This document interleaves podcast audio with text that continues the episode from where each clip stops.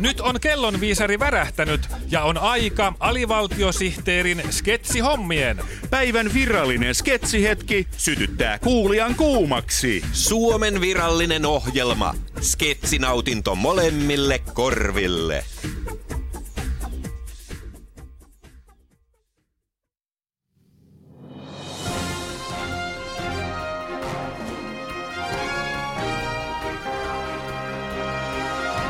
Ja nyt puhutaan, mutta ei pussata. Vuorossa on nimittäin uutiset. Uutisaiheitamme tänään ovat muun muassa. Rankka sadekkaan ei häiritse simpukan syöjiä. Simpukat maistuvat vaikka sataisi kuin osterin persuksista. Ranskalaissarjakuvan filmatisointi meni päin peffaa. Ahterix ja Obelix Persepoliksessa elokuva saa katsojat nyrpistämään nenäänsä. Mäntässä innostuttiin perusrokista. Mänttä-tänttä-festivaali järjestetään myös Jytäskylässä.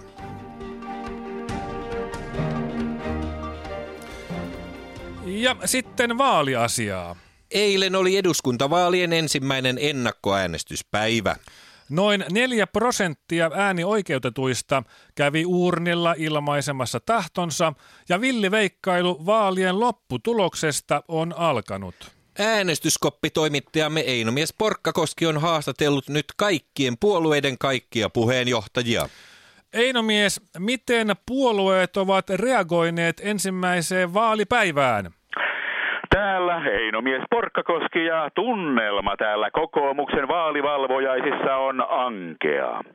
Ensimmäisen ennakkoäänestyspäivän jälkeen puolueen puheenjohtaja Alexander Stubb on myöntänyt, että kokoomus on hävinnyt vaalit ja vetäytyy oppositioon seuraavaksi 16 vuodeksi. Miten muissa puolueissa arvioidaan ensimmäisen ennakkoäänestyspäivän merkitystä? Täällä keskustan vaalivalvojaisissa on riehakas meininki meneillään, kun puheenjohtaja Juha Sipilää kannetaan Helsingin suihkulähteestä toiseen. Suihkulähdekierroksen aikana vaalien voittajaksi julistautunut Sipilä käy hallitusneuvotteluja SDPn, perussuomalaisten, vihreiden, RKPn, vasemmistoliiton ja KDn kanssa ja nyt näyttää siltä, että Paavo Väyrysestä ollaan tekemässä poikkeuslailla tasavallan presidenttiä. Miten vasemmisto suhtautuu ensimmäisten reilun sadan tuhannen äänestäjän käyntiin ennakkovaaliurnilla? Täällä SDPn vaalivalvojaisissa vallitsee tyytyväinen hyrinä, koska suurten kaupunkien ääniä ei vielä ole laskettu, joten SDPllä on mahdollisuudet mihin tahansa. Puheenjohtaja Antti Rinne onkin aloittanut hallitusneuvottelut Ruotsin demarien, Saksan sosiaalidemokraattien ja Englannin työväenpuolueen kanssa. Entä mitä tämän ensimmäisen ennakkoäänestyspäivän äänestys merkitsee perussuomalaisten kannalta? Perussuomalaisten puheenjohtaja Timo Soini on pulassa.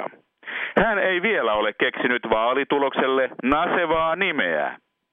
Jos käy huonosti, onko kyseessä pelästyttävä sätky vai talousvaikeuksiin johtava mätky? Jos tulos johtaa epävarmaan tilanteeseen, onko se hytky? Ja jos puolue ajautuu vaankieliasemaan, onko vaalitulos silloin kytky täältä tähän?